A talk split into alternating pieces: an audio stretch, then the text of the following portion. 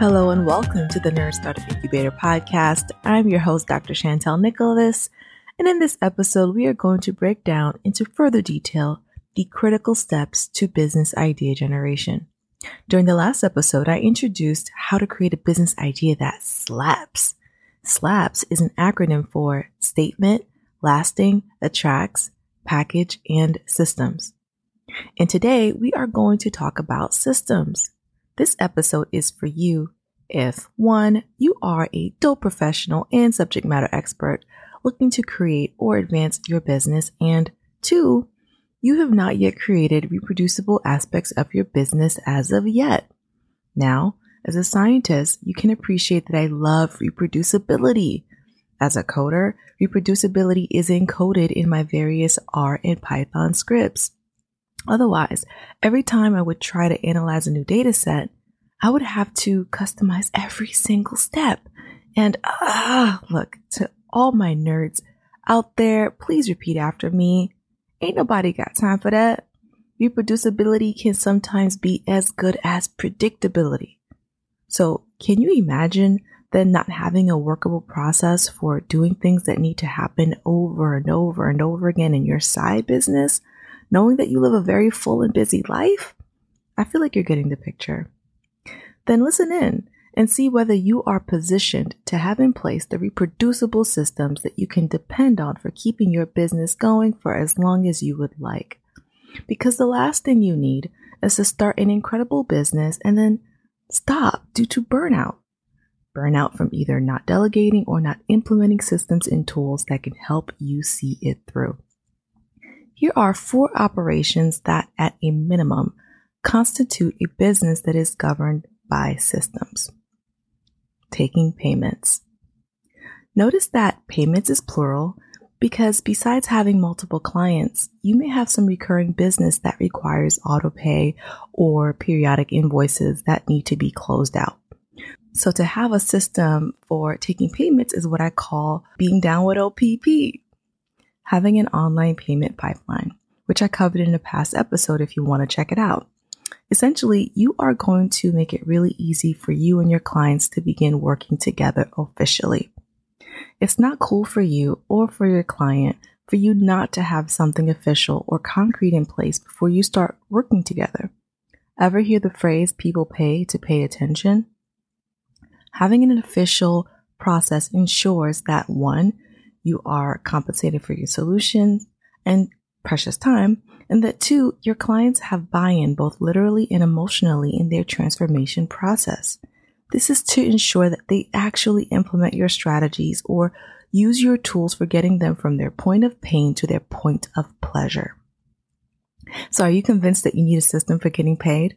There are tons of tools you can use to get paid. Some of these tools are elaborate and some are quite simple. For example, tools like 17 Hats and Dubsado allow you to track client information and to send them links to pay invoices, sign contracts, schedule sessions, and receive emails for accessing their purchases and links to calls. Which brings me to the next business operation, scheduling calls.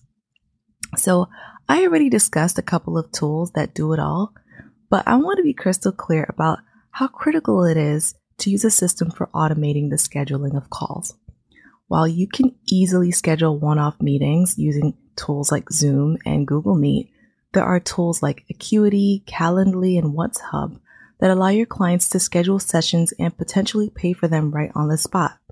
Plus, you can collect valuable information in the form of a questionnaire that will help you to better serve them and determine their fit for your other products or services ahead of the meeting. What I love about online schedulers is that they will send email invitations and unique links to your clients from your email address so that your clients can easily join their book sessions at the right time.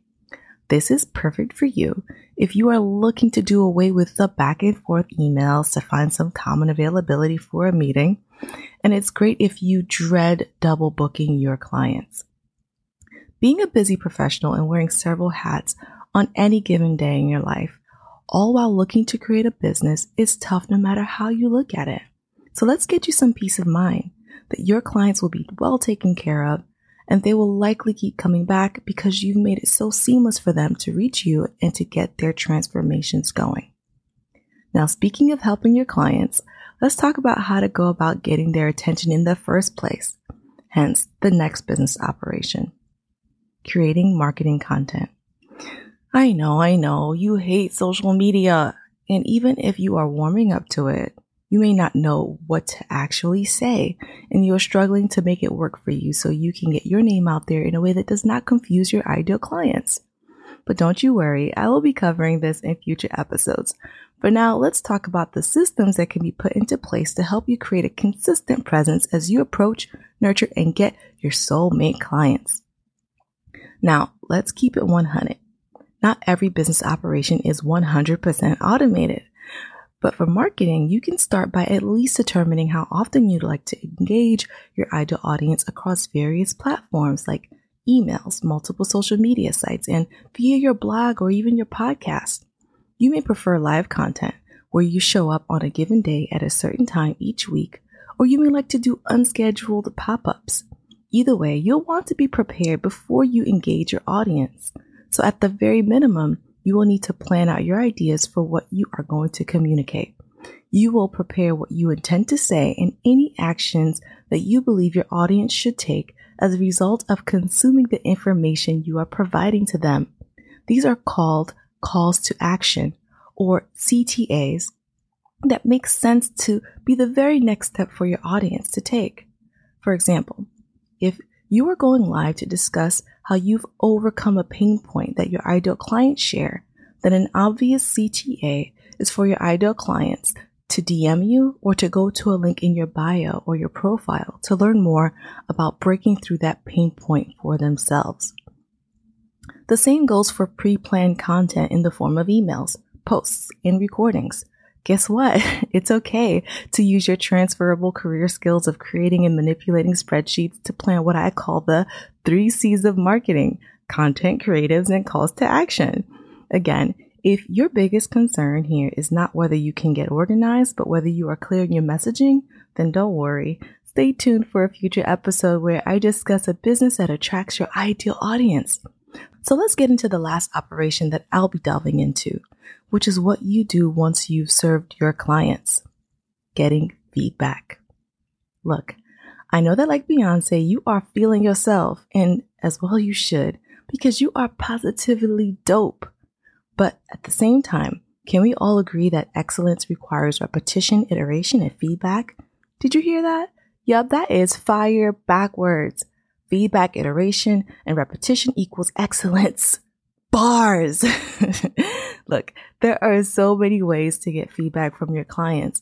You can use tools like Google Forms or Typeform to capture sentiments or record one-on-one interviews after your client has undergone their full process of transformation. The latter one is dope because you might be able to convert some of that footage into video testimonials if your clients are cool with that.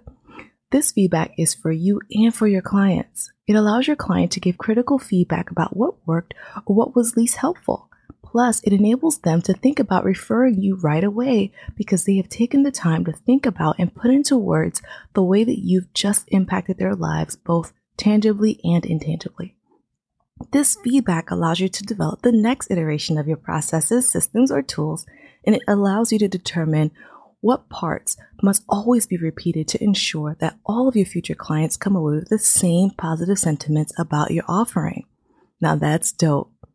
You literally get to build yourself a system for operating in excellence while developing client-based talking points for future marketing.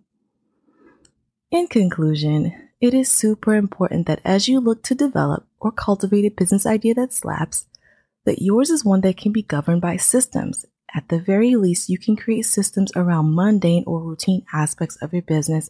And in this episode, we covered taking payments, scheduling calls, creating marketing content, and getting feedback. Yep, because reproducibility is your ticket to being a CEO: compassionate, excellent, and optimized. So tell me, are you struggling to put together appropriate systems that govern your business idea? Let us know by emailing us at hello@nerdstartupincubator.com so we can offer you additional perspective. Alrighty, that's our episode. Until next time.